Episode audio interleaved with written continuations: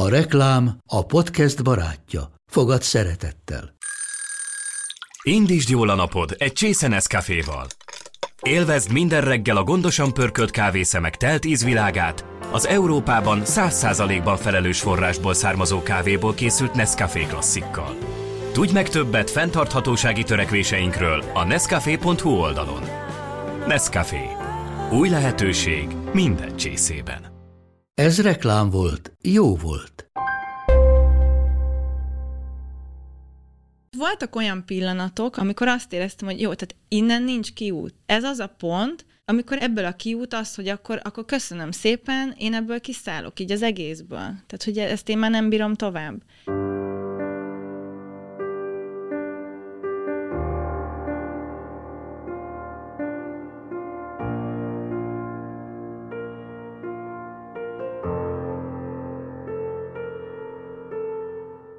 Nekem volt három idegösszeroppanás közeli állapotom az elmúlt négy évben. Akkor kezdtem el nagyon mélyíteni magam és vizsgálni, hogy jó, hogy kerülök én olyan helyzetbe, hogy én attól kell féljek, hogy nem kapom vissza a gyerekem, és hogy nem tudom, hogy hol van. Nagyon sokat voltam egyedül, de pont ez a lényeg, hogy megtanultam azt, hogy nem vagyok egyedül, mert én magamnak mindig ott vagyok.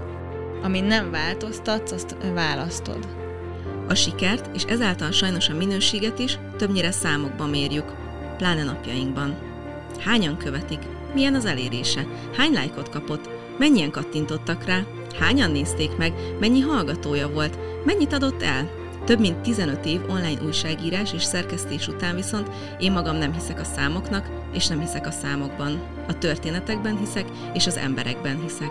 Ebben a podcast sorozatban a vendégeim nem feltétlen ismert emberek, bár lehet, hogy lesz olyan is. Az viszont közös lesz bennük, hogy mindannyian olyan dolgot tettek le az asztalra, olyan történet van a hátuk mögött, amire azt mondom, ez igen. Én Zubor Rozi vagyok, író, újságíró, digitális tartalomgyártó, feleség, három gyermek anyukája, a Mesélj anyukám és a Micsoda nők voltak podcastok alapító műsorvezetője, és a Micsoda történetek könyvsorozat, így a Micsoda anyák voltak és a hamarosan megjelenő Micsoda szajhák voltak könyv társszerzője. Ez pedig itt az első saját podcastom, az Ez Igen podcast. És hogy ki mondott ma nekem igent? A mai vendégem Zorátti Adrienn, édesanyja, önismereti tréner, női kiteljesedés mentor. Szervusz! Szia, sziasztok! Azon gondolkoztam, hogy mi találkoztunk már egyébként személyesen? Találkoztunk, igen, azt hiszem két évvel ezelőtt, amikor volt egy közönség találkozó, tényleg. És akkor már túl voltunk a, túl voltunk a Covidon, Covidon igen. igen. És akkor találkoztunk először személyesen. Mert hogy annyira intenzívnek érzem a kapcsolatunkat, hogy ezen gondolkoztam, hogy, hogy tök sok ilyen ember van, tudod, akivel így nagyon intenzív a kapcsolatom Instán, és hogy így, így tudom, hogy mi van vele, és hogy így volt már olyan, hogy valakivel meg azt hittem, hogy ó, mi, hát mi már találkoztunk, és akkor mondta, hogy még nem találkoztunk. Igen, tehát hogy egyébként így én is teljesen képbe vagyok veled aktuálisan, hogy mi a helyzet, meg szoktunk beszélni, meg nem tudom, de hogy igen, még csak egyszer találkoztunk. Nagyon durva. Viszont először kétezer-húsz tavaszán beszélgettünk, amikor elindult a Mesélj anyukám podcast, és akkor ott a karanténban szenvedtünk mindannyian, és akkor mi nekünk ott kezdődött a, a kis ismertségünk, igen. Amikor a Pataki Nagyévűvel arról meséltetek, hogy milyen a karanténban egyedülálló anyukának lenni. Úristen, volt ilyen is. Igen, volt. Olyan, mint hogyha egy másik életben lett volna. Volt. Mint hogyha egy másik dimenzió lenne. Így van. És akkor utána elindult a karantén tévé. Az komolyan, az életem egyik legjobb időszaka volt, de tényleg. Tehát, hogy a, egyébként is nekem ez a covidos időszak az egy nagyon meghatározó és nagyon-nagyon fontos időszaka volt az életemnek, és az a karantén tévé, az, az így, az így feltette a koronát az egészre. Nagyon imádtam. Én is nagyon szerettem, az, az és a többiek is, a Sánta Dávid is, az Endrész Timék is, uh-huh. mindenki, akivel beszélgetek, mindenki mondja, hogy így visszanézik, és hogy, hogy bár egyébként az a hét hét egy nagyon szenvedős hét hét volt, de hogy mégis ez a pár adás, ez a pár rész, ez meg így annyira kiemelte, meg annyira ilyen erőt adott nekik ebből az időszakból. Igen, nekem is emlékszem, hogy pont most néztem vissza nemrég a, a Benővel egy-egy felvételt, és így, ú, tényleg ilyen is volt, meg ez is volt, és így annyi erőt merítettem belőle most is, hogy basszus, azért, azért ott voltam egyedülálló anyaként, egy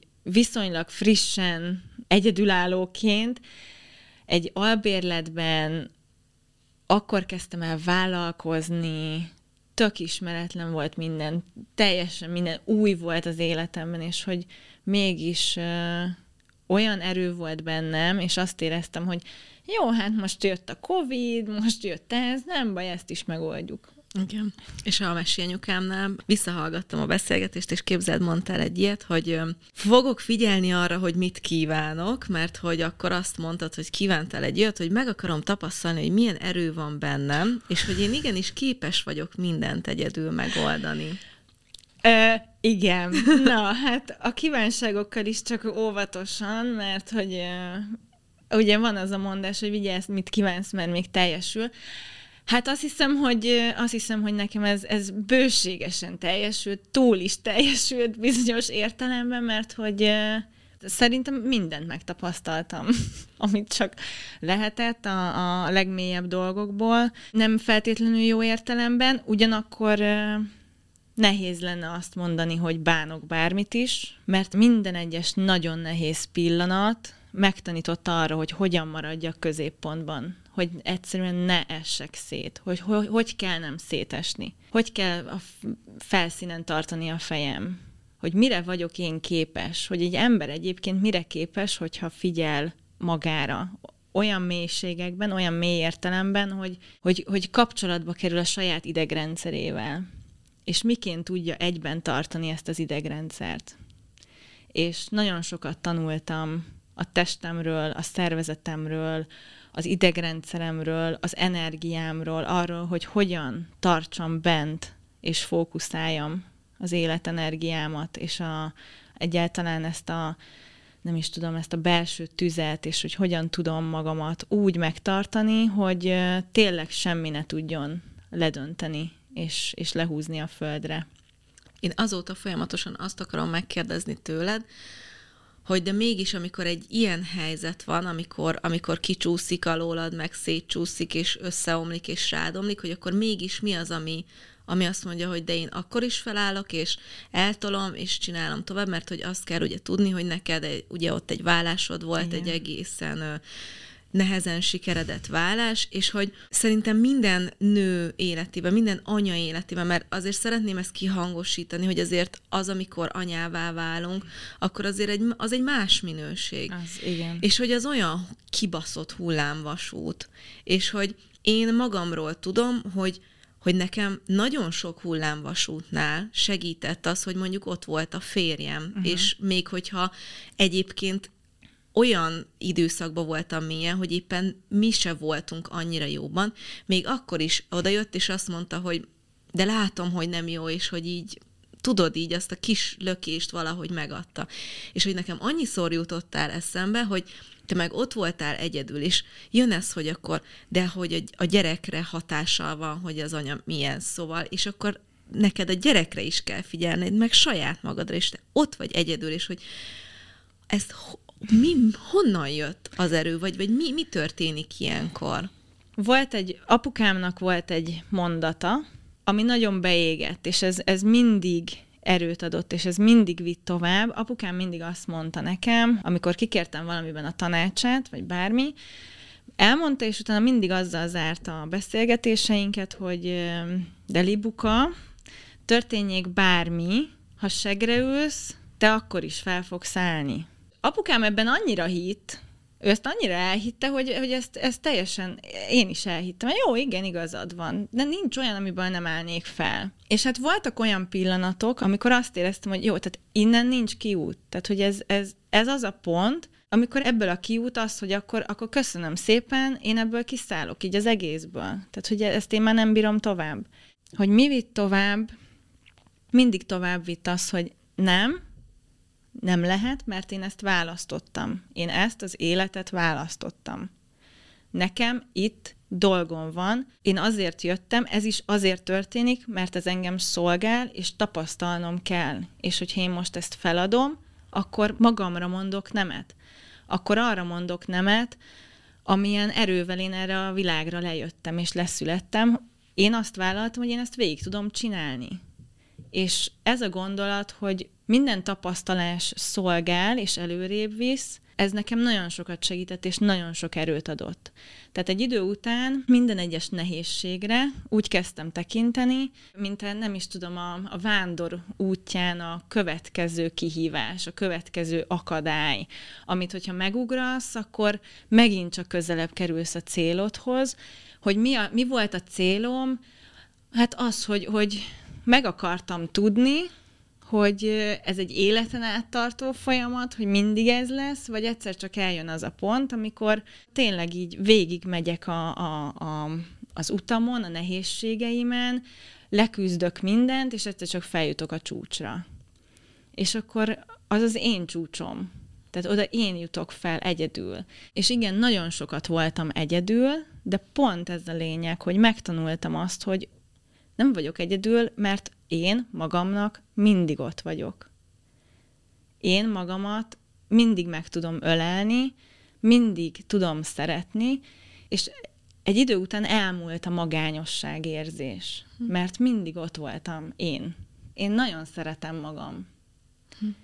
Nekem ez az egyik, ez az egyik leg, legfontosabb tanítása az én utamnak, hogy milyen az, amikor eljutsz oda, hogy tényleg szereted magad, és, és többet nem vagy egyedül. Hm. Az nagyon durva, mert egyébként pont nem egy ilyen életet élünk, ahol uh, az emberek megtanulják szeretni magukat, hiszen egész életünkben a hibáinkkal szembesítenek minket. Ajaj. Hát uh, én is onnan jövök, hogy uh, tehát az, aki én ma vagyok, újra és újra ebből, ebből a helyzetből én visszanyúlok a régi énjeimhez, azokhoz az énekhez, akik egyedül voltak, akik magányosak voltak. Visszamegyek akár gyerekkorba, akár kamaszkorba. A kamaszkori énemet nagyon sokat ringatom, vele nagyon soka, sokszor ülök le, és ringatom őt, és, és szeretem, és tartom, és ölelem, és ö, látom azt a tizenhat-tizenhét éves lányt, aki úgy érezte, hogy nem érti meg senki, és nem kapta meg azt a fajta szeretetet, amire szüksége lett volna, azt a fajta figyelmet. És vele nagyon sokat, őt nagyon sokat szeretem, mert neki nagyon nagy szüksége van arra, hogy szeretve legyen, úgyhogy hozzá, hozzá sokszor visszamegyek ehhez az énemhez, valamint a, aki, akivel nagyon sokat kell foglalkoznom most még, az a az az az áldozati részem, aki bele került egy, egy ilyen házasságba, és aki elhitte magáról, hogy, hogy nem jó feleség, hogy nem jó ember, hogy nem elég jó, hogy nem elég szeretett, hogy nem csinál jól, hogy szinte semmit sem csinál jól az életben. És látom azt, hogy miként hasítottam le az érzéseimet annó magamról, most, most már ezt látom, ez egy nagyon hosszú folyamat volt ide eljutni, azért, hogy túl tudjam élni, és hogy miként lettem egy nagyon erős nő, és miként volt időszak, amikor nagyon elférfiasodtam, tehát külsőleg is olyan, olyan nehézségekkel kellett megküzdenem, hogy egész egyszerűen az energia így működik, a maszkulin energiám került előtérbe, és a külsőmön is látszott, tehát akkor boxolni jártam, rövid volt a hajam, fel volt nyírva, tehát akkor egy nagyon erőbeállás volt, de akkor full fókusz. Tehát akkor olyan fókuszba voltam, hogy a, a, ezt a finom női energetikát, ezt én itt teljesen kiraktam. Akkor nem ez volt a lényeg, hanem az volt a lényeg, hogy túl kell élni mindent. És aztán ez nagyon nagy munka volt, hogy ezt elkezdjem szépen visszafinomítani, hogy igenis elkezdjek újra nőies lenni, nőként viselkedni, hogy, hogy azt mondjam, hogy azt a tököt, amit növesztettem, azt így köszi szépen, de akkor én most levágom saját magamnak, és nekem, én nem akarok tököt növeszteni többet, és nem akarok férfiként működni, és igen, meg tudom tankolni én is a kocsimat, de többet nem akarom megtankolni a kocsimat, hanem segítséget fogok hozzá kérni. Ez, ez például nagyon nehéz volt, mert hogy ahhoz szoktam, hogy mindent egyedül És ugye közben ki kellett zárnom, vagy hát nem is kizárni, hanem elcsendesíteni, inkább így mondanám, elcsendesíteni azokat a hangokat, azt az egy hangot, aki folyamatosan mondta, hogy de hát neked ez úgyse fog menni. Neked úgyse fog, semmi nem fog menni. És akkor szépen így mindig azt mondtam, hogy jó, nem baj. Köszönöm, hogy beszélsz hozzám, mert ez csak erőt ad ahhoz, hogy ebből meríteni tudok. Tehát minden, minden egyes nehézséget és félelmet elkezdtem használni. Elkezdtem erővé formálni. És ez, ez volt egy, egyébként a, úgymond a túlélésnek a, a kulcsa talán ez, hogy nem hagyjuk, hogy a félelmeink lenyomjanak, hanem leülök azzal a félelemmel. Nekem ez egy nagyon bevált módszer, hogy mindig, amikor történik valami, akkor leülök azzal a történéssel. Legyen az egy, akár tényleg egy helyzet, egy, egy ember, aki nehézséget okoz, egy, egy testi tünet, leülök, és megkérdezem, hogy miért jöttél. Hogy szolgálsz te engem? Mit szeretnél mutatni? Mit szeretnél nekem tanítani? És mindig két lépést hátralépek, és onnan elkezdem figyelni. Hm. És akkor így, így egy egészen új nézőpont jön be, és egészen, egészen máshogy tud az ember közelíteni a dolgok felé, mert, mert nem leural, nem rámül, hanem szolgál. Tehát, hogy mindenben a szolgálatot keresem. Miként szolgál ez engem? Az ügyfeleimnek is ezt szoktam ö, mondani, amikor vanjuk valaki, valakinek van egy nagyon súlyos testi tünete, hogy ülj le azzal a testi tünettel, és személyesítsd meg. Kérdezd meg, miért jött. Te most úgy éled meg, hogy ez neked rossz, hogy ez korlátoz, de valójában ő szolgál, valójában valami, valamivel védeni, vagy valamitől védeni próbál, valamiért kialakult, és próbál védelmezni. Kérdezd meg, hogy mi, mi, mitől, mitől félek, miért jöttél, mit szeretnél mutatni. Úgyhogy nekem ez egy nagyon jó módszerem arra, hogy bármiből kihúzzam magam. Hm. Én amikor arról posztolok az Instán, hogy segítségért folyamattam, illetve, hogy én is elindultam így az önismereti úton, mindig azt kérdezik, hogy jó, jó, de hogy, hogy mondjam meg, hogy hova járok, meg, meg milyen úton indultam el, mert hogy ez egy ilyen hatalmas nagy útvesztő, hogy Ajaj. Akkor ki merre induljon el. És így tök kíváncsi vagyok, hogy te milyen irányokban, milyen segítségeket kértél. Ez mindig érdekes, amikor erről kell beszélnem, hogy, hogy, hogy nálam ez az egész önismeret hogy kezdődött, mert hogy azt szoktam általában mondani, hogy hát tizenöt évvel ezelőtt, de aztán el tudok kezdeni egészen visszamenni odáig, hogy igazából öt éves koromból van az első olyan emlékem, amikor, amikor úgy tudtam, hogy, hogy, hogy vala, valahogy én úgy másképp működöm. Tehát emlékszem, hogy az volt a... Feküdtem anyukám még szobájában, néztem ki az ablakon, néztem a csillagokat, és azon gondolkodtam, hogy hát ez nem lehet, hogy ez csak ennyi legyen. És hogy mi, mi van azon túl. És emlékszem, hogy akkor ettől még nagyon féltem, ettől a nagy, nagyon, tehát érzékeltem ezt az óriási nagyságot, és, és féltem tőle, hogy új, ez nagyon nagy, de közben nagyon vonzott, hogy én érteni akarom, hogy hogy működik a világ, hogy, hogy az egész univerzum, hogy ez hogy van, hogy mi itt vagyunk, ott meg vannak csillagok, és, és hogy nekem az életemben ez mindig jelen volt, hogy, hogy ö, mindig kutattam, mindig kerestem azt, a, a, azt, hogy jó, de mi, miért vagyunk itt, mi értelme ennek az egésznek. Talán igen, tizenöt évvel ezelőtt jutottam el, vagy kerültem el egy, az első ilyen, hát egy ilyen közös meditáció volt, ahol tapasztaltam először azt, hogy milyen az, amikor, amikor így mélyebb szintekre jutsz magadban, és, és érzékeled az energiát, és, és aztán nagyon sok módszerrel próbálkoztam én a, az évek alatt, itt a, a Theta Healing-től kezdve, az Access Bar Zonát, és bevallom őszintén, hogy nagyon, nagyon sokáig engem elvittek a spirituális irányok. És ilyen nagyon-nagyon nagy lelki mélységekbe jutottam, viszont hát ott találtam magam, hogy, hogy hát itt vagyok egy nem, nem, nem oké, nagyon nem oké házasságban, vagy egy életben, és hogy mindig, mindig azt kerestem ott is, hogy hogyan tudnék én jobb lenni, ahhoz, hogy hogyan javítsak magamon ahhoz, hogy a házasságom jobb legyen. Uh-huh. És akkor mentem mindenfelé. És akkor kerültem el, tehát én tudatosan mentem el egy, egy coachnak a közösségébe, Mógor Kriszti, őt azért említem meg, mert én, én borzasztóan hálás vagyok neki. Ismerem. És Ismerem. A közösségnek a mai napig. Én oda azért mentem, akkor már megvolt a, a kisfiam. Na hát a kisfiam volt még, bocsánat, nem, nem akarok nagyon ugrálni, csak ez még egy fontos, hogy az, a, az apukám halála, a kisfiam érkezése, ezek voltak olyan mérföldkövek az életemben, amik oda juttattak, hogy egy kicsit kezdjek el másképp gondolkodni magamról, hogy jó, akkor, akkor nézzük meg, hogy hol is tartok, és mi is van most. És a, a kisfiammal kezdtünk el eljárni a Krisztinek a, a közösségébe. Oda azért mentem, mert én azt mondtam, hogy oké, okay, szeretnék egy, egy olyan homogén közösségbe bekerülni, ahol engem nem ismernek egyáltalán, nem tudnak rólam semmit, se az életemről, se a házasságomról, semmiről, és kapok egy, egy, egy tiszta képet arról ö, ö, idegen emberek szemén keresztül, hogy milyen is vagyok én. Mert hogy az, amit éreztem én, és az, amit ö, hallgattam magamról, a kettő nem volt összhangban, uh-huh. és nem értettem, hogy ez hogy lehetséges. És ott hallottam először azt, nagyon-nagyon-nagyon hosszú idő után először, hogy amikor meséltem magamról, az életemről, és hogy hallgattak, és hogy azt mondták, hogy te milyen erős nő vagy. És hogy emlékszem, hogy ott ültem, és így kicsoda, én...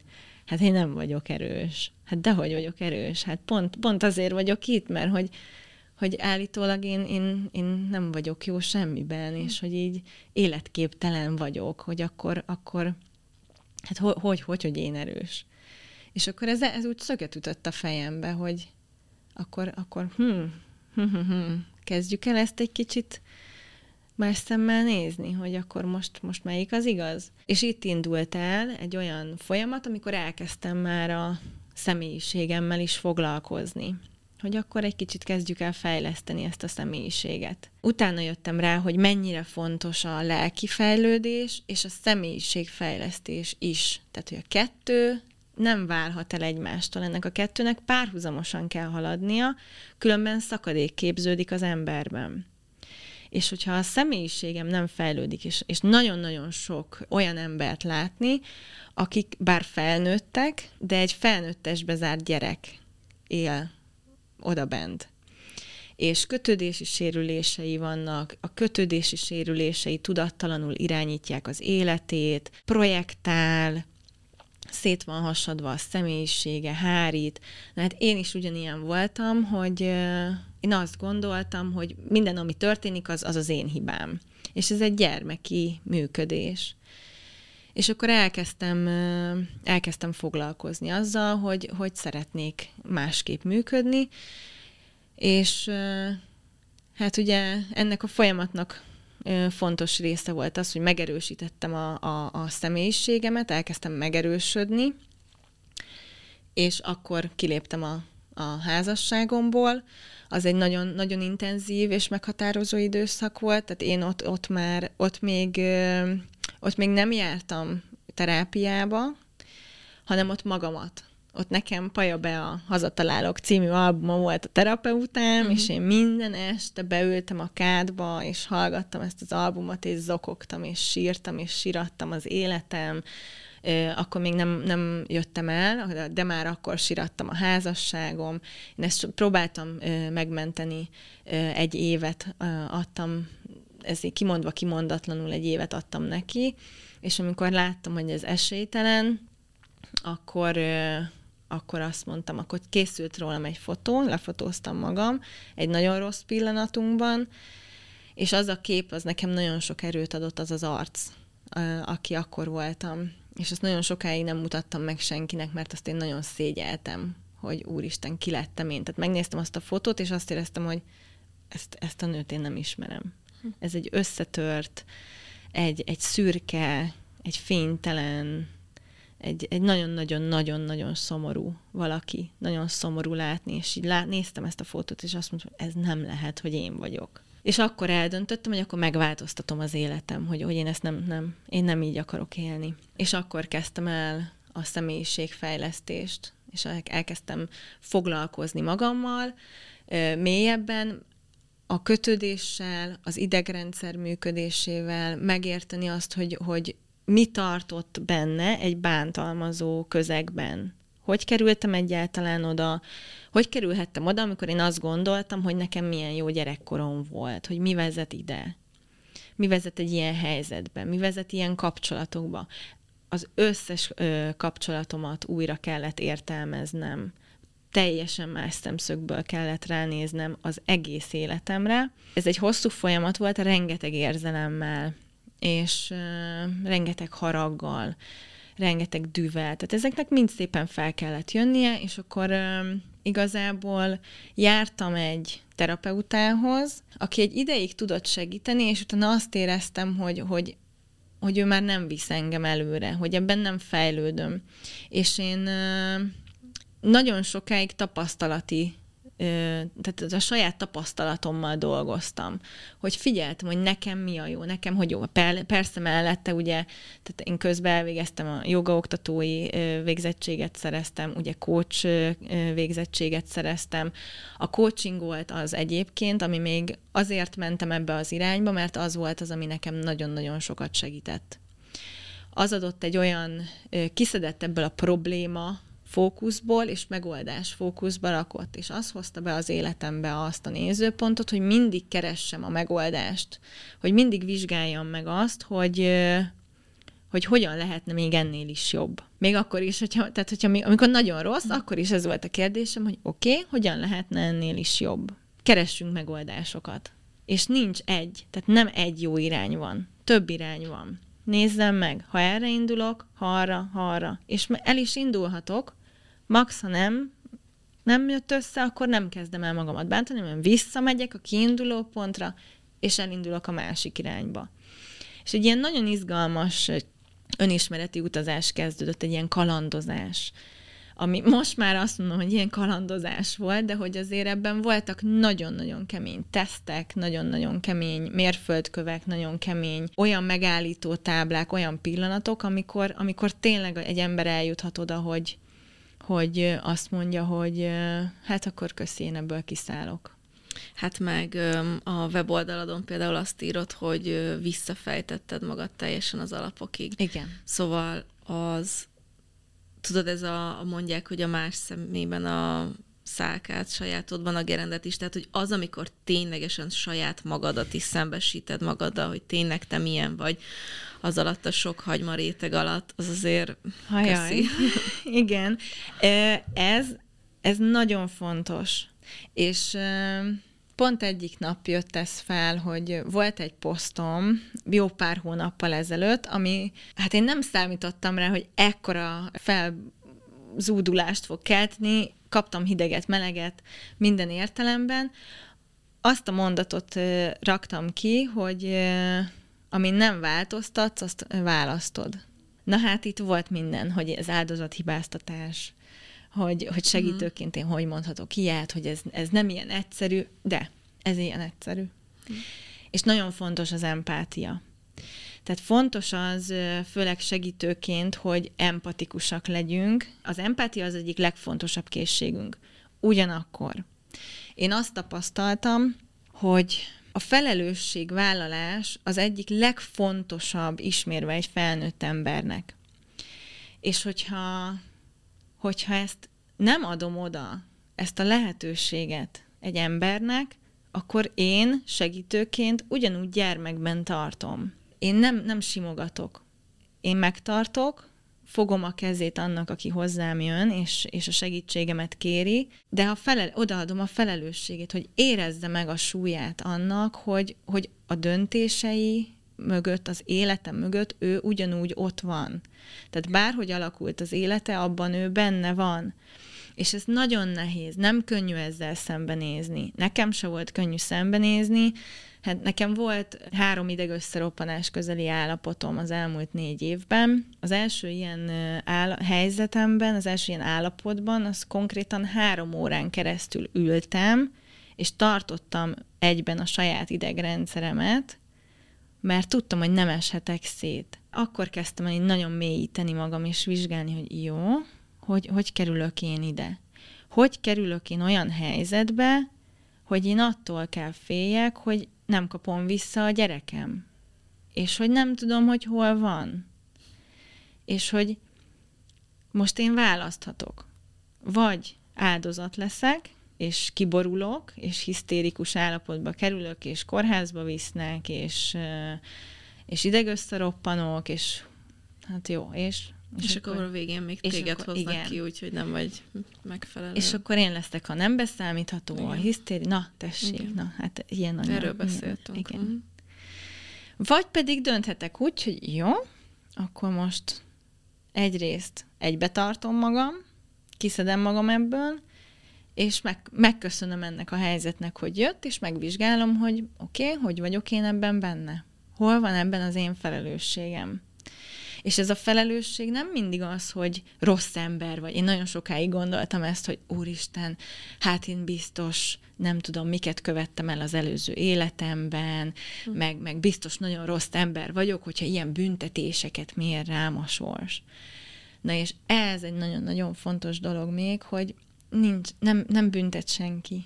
Tehát, hogy ez nem büntetés. Nem azért történnek a dolgok, mert a sors, az Isten, vagy hívjuk bárhogy, büntetni akar. Tehát én az alapvetésem az, hogy Isten nem büntet. Helyzetek vannak, amikből tanulni kell. Ezért jöttünk, hogy fejlődjünk, hogy táguljunk. Sokkal jobban szeretem ezt használni, hogy tágítom magam. Tágítom a tudatomat. És hogyha én egy beszűkült állapotban vagyok, akkor áldozatba vagyok, akkor nem, nem tudok, akkor nem fogok föl úgy dolgokat, ahogy, ahogy, ahogy egyébként felfoghatnék. Nem látok, akkor minden szűk. Ezért nem látom a fától az erdőt. Amikor nagyon közel vagyok egy képhez, akkor nem látom az egész képet, csak egy pici részletét. Ezért el kell kezdenem tágulni. És meg kellett értenem, hogy, és itt például a, itt volt egy, egy, egy haragom a spirivel kapcsolatban is, mert hogy nagyon sok uh, ilyen újvonalas, uh, spirituális hitrendszer van azzal kapcsolatban, hogy jaj, mert az előző életeidből hozod a büntetéseket, és akkor mert ott úgy viselkedtél. Vannak karmikus uh, kötések, és vannak karmikus kapcsolódások, és igen, ezeket is meg kell vizsgálni. Én ezeket is megvizsgáltam az életemben, hogy mi miért alakult úgy, ahogy, de nagyon fontos volt megértenem azt, hogy ami velem történik, az nem azért történik, mert ez az én büntetésem. Mert ha én ezt gondolom, akkor én egy áldozat maradok egész életemen keresztül, és gyermeki működésben maradok, mert nem vállalom a felelősséget azért, hogy én hogy jutottam ide. És igen, lehet az az odajutás, hogy ennek az odajutásnak lehet az az oka, hogy egész egyszerűen nem voltak határaim. Azért jutottam ide, mert határtalan voltam, mert nem tanították meg azt, hogy hol vannak a határaim, nem tanították meg azt, hogy mit jelent az, hogy, hogy tisztelet, hogy engem tiszteljenek, mert gyerekkoromból hozok olyan, olyan mintázatokat. Ettől is szoktak félni, hogy akkor most utálni kell a szülőket, hogyha elindulunk az önismeret útján. Nem, nem kell utálni a szülőket, de meg kell vizsgálni az ő felelősségüket is, hogy ők esetleg hol nem úgy működtek, hol hibáztak, vagy hol, hol csináltak úgy valamit, ami, amivel én nem tudok azonosulni, vagy nekem ez egyébként sérülést okozott, kötődési sérülést okozott, és én ezt másképp szeretném csinálni. Nem kell rájuk haragudni, nem kell őket utálni, pontosabban, de haragudni kell, az egy nagyon fontos pillanat, amikor megharagudjuk a haragunkat, mert hogy ez is el van nyomva, ez is le, lenyomjuk, nem dolgozunk ezzel, nem szabad haragudni, főleg nőként, van egy ilyen hitrendszer, hogy nem, hát egy, egy jó kislány, meg uh-huh. jól nevelt, nem, nem, jaj, ne haragudj, meg maradj csendben, meg mindig mosolyog, és akkor ezeket így jól lenyomjuk a méhünkbe, uh-huh. és akkor ott burjánzik, jönnek a betegségek, hát nem véletlenül van annyi, annyi női betegség, és annyi, annyi minden, tehát hogy a, a, a teherbeesések, a minden, tehát mindenre hatással van az, hogy, hogy a harag, az raktározódik a méhünkben. És annál felszabadítóbb érzés, mint amikor innen, a méhemből kezdek dolgozni, és eljutok oda, hogy már, már képes vagyok erre, és összekapcsolódom annyira a női szerveimmel, hogy elkezdem onnan felhozni a haragomat, meg minden érzést, amit oda lefolytottam, és elkezdem felszabadítani a testem, a méhem, a női szerveim, ezáltal felszabadítom az egész női energetikám, gyógyítom a női vonalam, a generációs női vonalam, és ennek a haragnak például, ennek, ennek muszáj kitörnie. Nekem erre megvannak a, a technikáim, hogy hogy dolgozom a haraggal.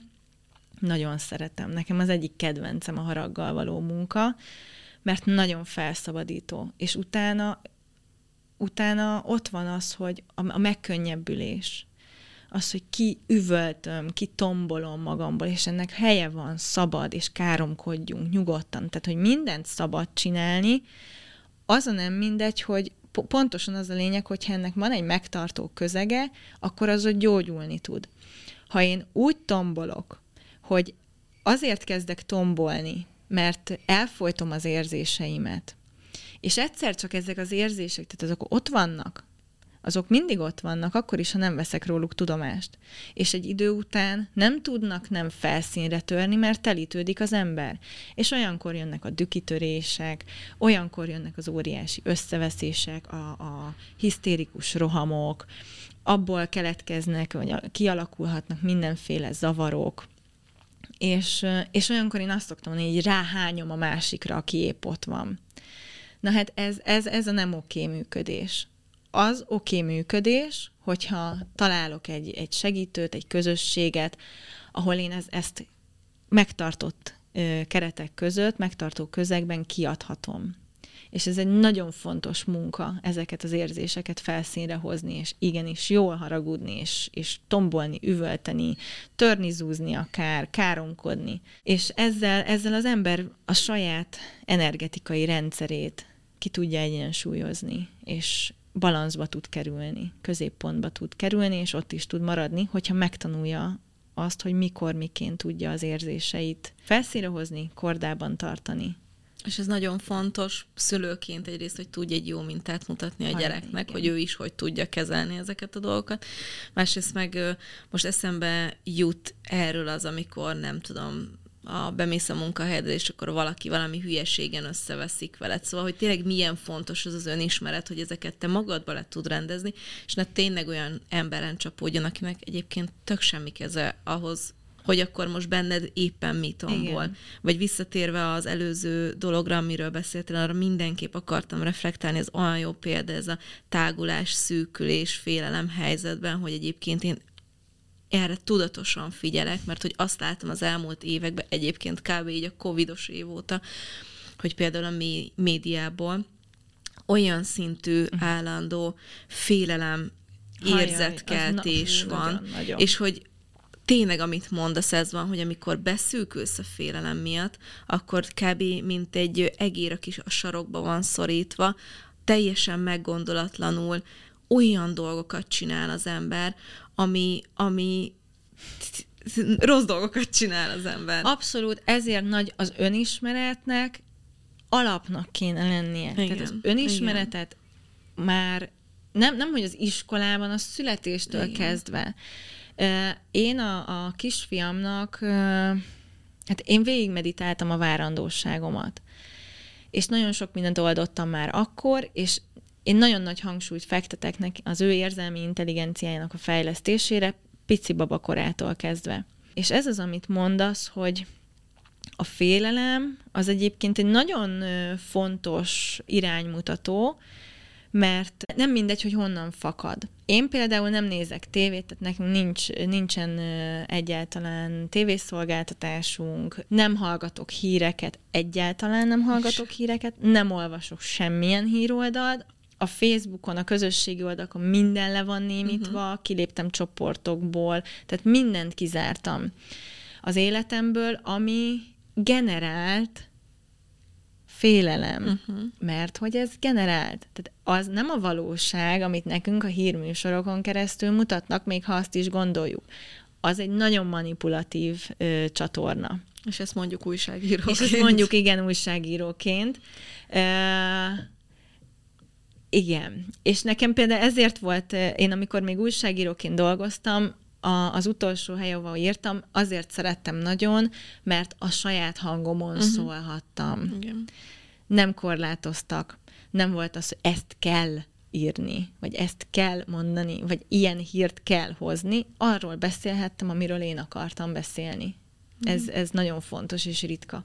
Igen, nekem sajnos. Is ez van, én is azért váltottam, mert Ez, ez az irány, igen, hosszú távon. Igen. Ez kell, hogy legyen az ez irány. Ez kell, hogy legyen. A, a valóságot mutatni, a valóság, a saját hangodon beszélni, megtalálni a hangodat, és kiadni. Ezzel is nagyon sokat dolgoztam egyébként, hogy, hogy bár mindig is ott volt bennem, ez apukám mondta mindig azt, hogy, hogy én vagyok a szakszervezeti vezető általános iskolás koromban, és azt mondta, hogy ne te legyél a szakszervezeti vezető, mert azok nem járnak jól soha. E, és, és hogy de hogy mennyire lefolytották a, a hangomat is, vagy le lett folytva a hangom is, tehát ezen is sokat kellett dolgozni, a félelem által, hogy mit mondhatok, hogy mondhatom, megfelelési kényszer, nagyon, hú, nagyon pusztító e, dolog. E, és, e, és hogy ez a félelemkeltés bénító. Összeszűkül tőle az ember, megbénulsz. Ugye ennek mind fiziológiai hatása is vannak, hogy a, a félelem helyzetben az ember hogy reagál, és hogyha lehet, tehát a félelemből nagyon nagyot lehet növekedni. És ez a nem mindegy, hogy az ember hogy kezdi el használni ezt az energiát, mert hogy minden energia. És ha, ha engem a félelmem ö, megbénít, Akkor, akkor konkrétan a testemmel az történik, hogy egész más hormonok kezdenek termelődni, összeszűkülök, az izmaim összehúzódnak, tehát jön egy ilyen rándulásérzés, kicsi vagyok, mindenem megváltozik, a gondolataim, a magamról kialakított képem, és ha én erre azt mondom, hogy oké, okay, én ezt most átlélegzem, és elkezdek ebből a félelemből, ezt a félelmet elkezdem erőforrássá alakítani, akkor, akkor megtörténik, a, erre van egy szakszó is, a trauma növekedés, elkezdek tágulni.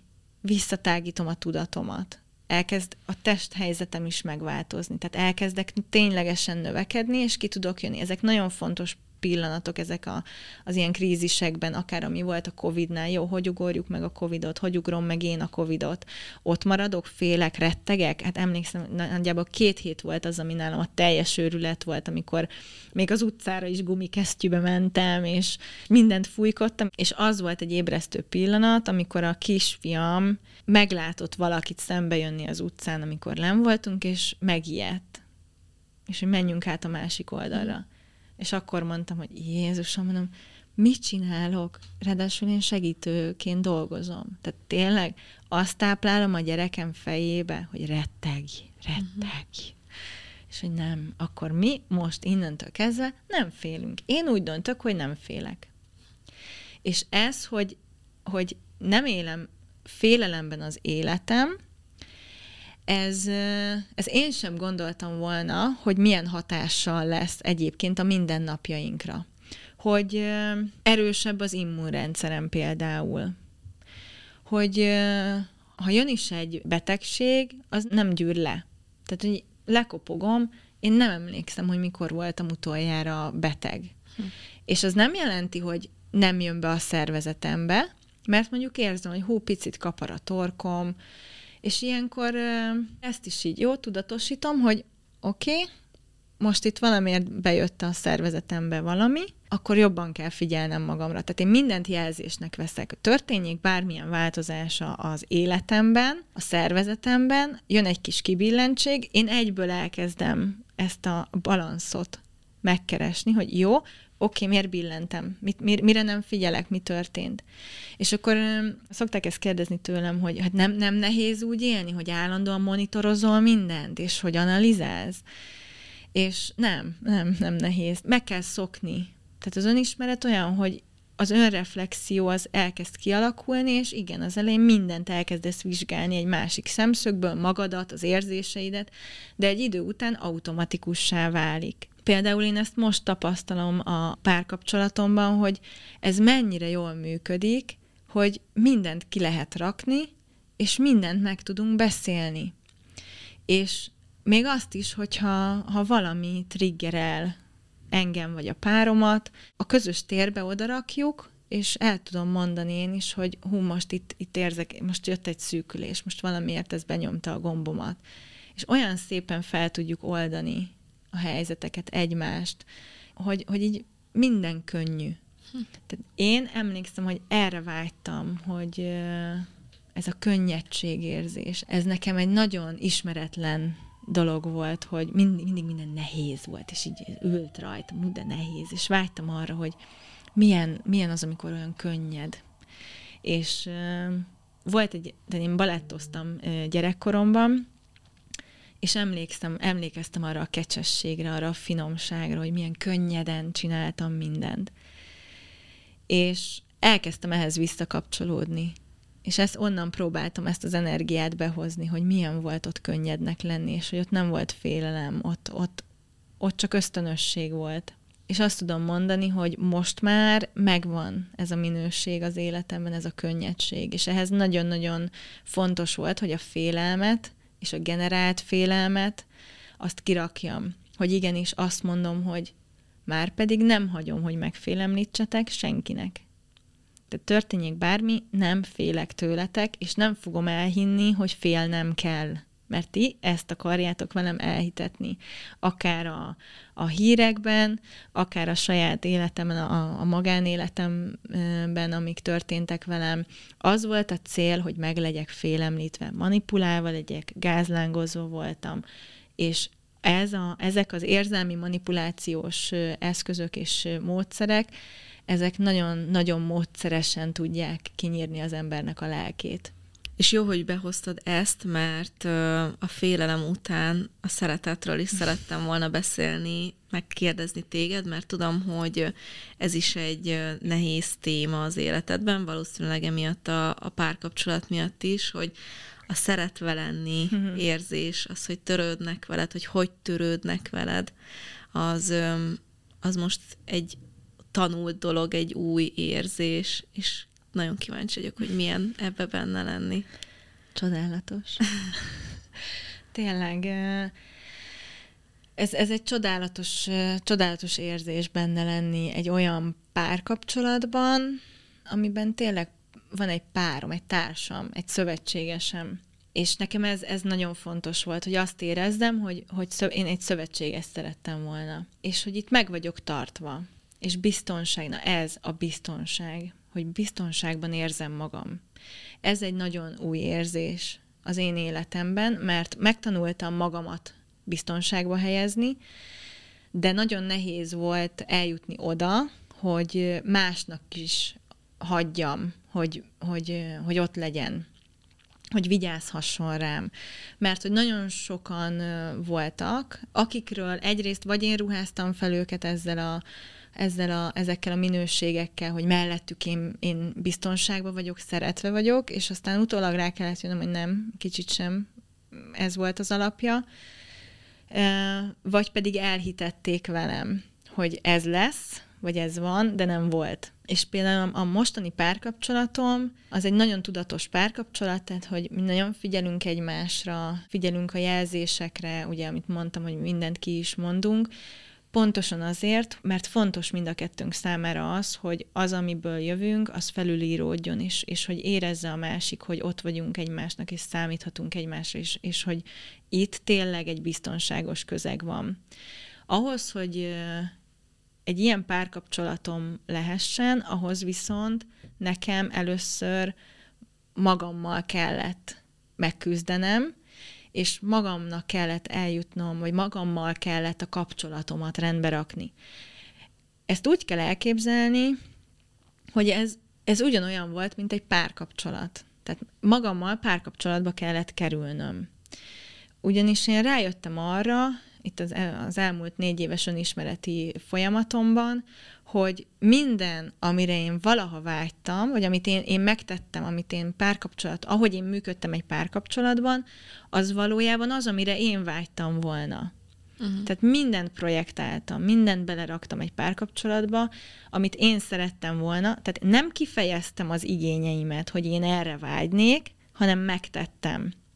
És utána ott álltam, hogy de hát miért nem kapom vissza? Miért nem... Miért nem Én, én, velem miért nem tesznek ilyet? Én, miért nem kapok gyengétséget? Miért nem kapok olyan fokú biztonságot, szeretetet, törődést, gondoskodást, amikor hát én is a, azt adom. És ezt meg kellett értenem, hogy, hogy nem működtem jól. Tehát ebből a szempontból nem működtem jól, mert én mindent, határtalanul mindent adtam, mindent megtettem, de hogy valójában azt az az én igényem volt, nem a másiké. És ez nem jelenti azt, hogy a másiknak rossz volt, de nem is jelenti azt, hogy feltétlenül minden esetben jó. És akkor itt most visszakapcsolódom oda, amiről beszéltünk, hogy a saját felelősségem vizsgálata, hogy igenis meg kell néznem azt, hogy amit én akár szeretetnek gondoltam, amiről én azt gondoltam, hogy ez, én ezzel törődöm a másikkal, az neki is ezt jelentette. És miként voltam akár jelen, ha nem is tudatosan, de én egy ilyen bántó minőségben. Nem fogom bántalmazónak nevezni, mert a bántás és a bántalmazás között ég és föld a különbség. De hogy igenis voltam bántó kapcsolatokban, amikor azt hittem, hogy én valójában ott most mennyire gondoskodó vagyok. Hm. És ezt nagyon fontos volt megvizsgálnom, nagyon fontos volt megértenem, egyáltalán ránézni, tehát hogy ezt így tudatosítani, hogy hát igen, nem, nem minden úgy, men, úgy, úgy volt jó, ahogy én azt gondoltam, hogy jó, nem baj, ez már megtörtént. Egyébként nagyon sok, az elmúlt években rengeteg oda-vissza irányú rendeződés történt az életemben, tehát volt olyan, hogy én, én megkerestem volt párjaimat, és volt, akitől elnézést kértem. Hm. Mert úgy éreztem, hogy ahhoz, hogy én újraírjam magam, és visszamenjek az alapokhoz, nekem, nekem mindent rendeznem kell ehhez. Tehát szépen kisimítani. Mert csak akkor fogok tudni stabil és, és betonbiztos házat építeni, hogyha az alapjaim stabilak és betonbiztosak. Mert azt már tudom, hogy milyen olyan házat építeni, ami úgy néz ki, hogy hú, úristen, gyönyörű, közben, közben omladozik és repedezik, és egyszer csak elviszi egy kisebb széllökés, és, és azt mondtam, hogy jó, nem, én most betonbiztos alapokat akarok, és akkor viszont egyedül leszek, tudatosan leszek egyedül. Addig nem akarok párkapcsolatot, amíg én azt nem érzem, hogy én erre készen állok. És igazából ez talán ez volt a legszebb folyamat, és ez, ez az, amit én, én a női mentorként nekem a legfontosabb üzenetem, hogy önmagunkkal kerüljünk olyan kapcsolatba, amire vágynánk egy párkapcsolatban. És hogyha ez megvan, ha én magammal boldog vagyok, ha én azt érzem, hogy egyedül teljes vagyok, és szeretem magam, és a saját életemben én vagyok a legfontosabb, és ez ne, persze nem egy önző módon, akkor utána nem tud olyan párkapcsolat jönni, ami ne lenne ehhez az egészhez méltó, hozzám méltó. És itt el kell engedni azt a, azokat a hitrendszereket, hogy az ember, hogy ne legyenek elvárásaid. Dehogy nem. Hát dehogy nem legyenek elvárásaid.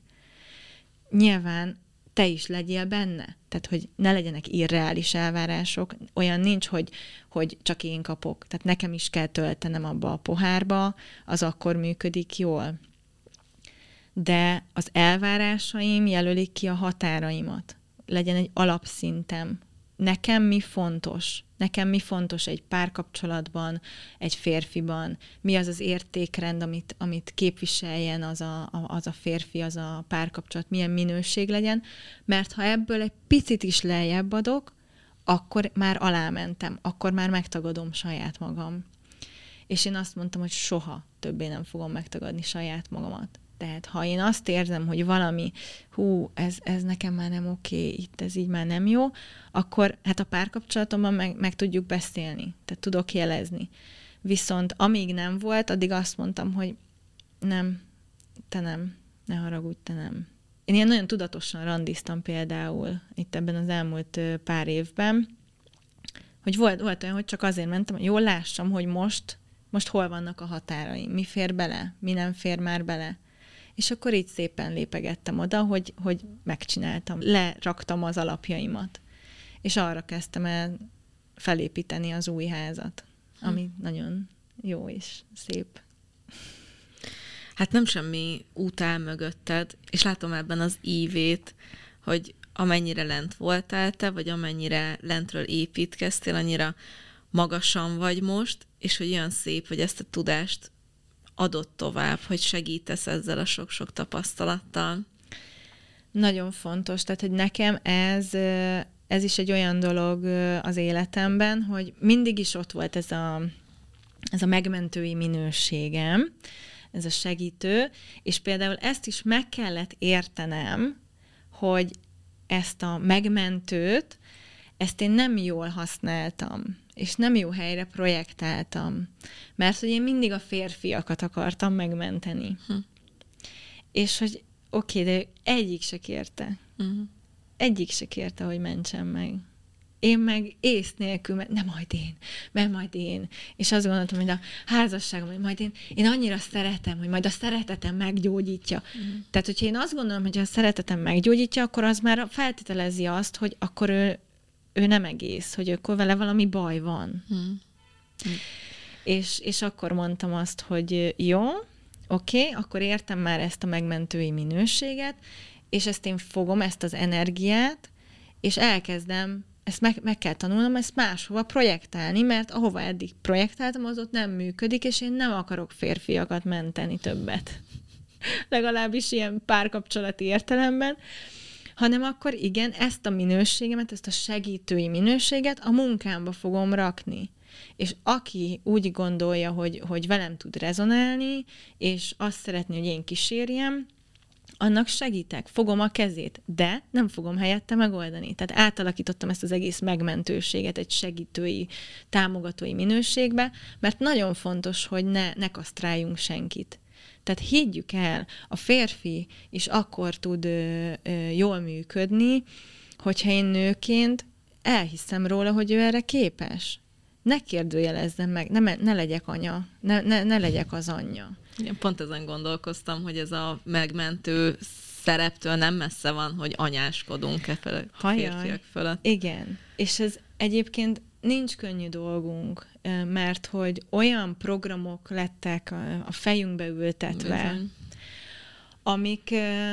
amik hát mindenkit, a férfiakat kiherélték, a nőktől elvették pont azt a, azt a minőséget, azt a, azt a nagyon erős női minőséget, ami, ami a bölcső, a mm-hmm. megtartó erő, a hit, és, és minden nőből csináltak egy ilyen anyai minőséget, ami nem rossz minőség, tehát félreértés ne essék.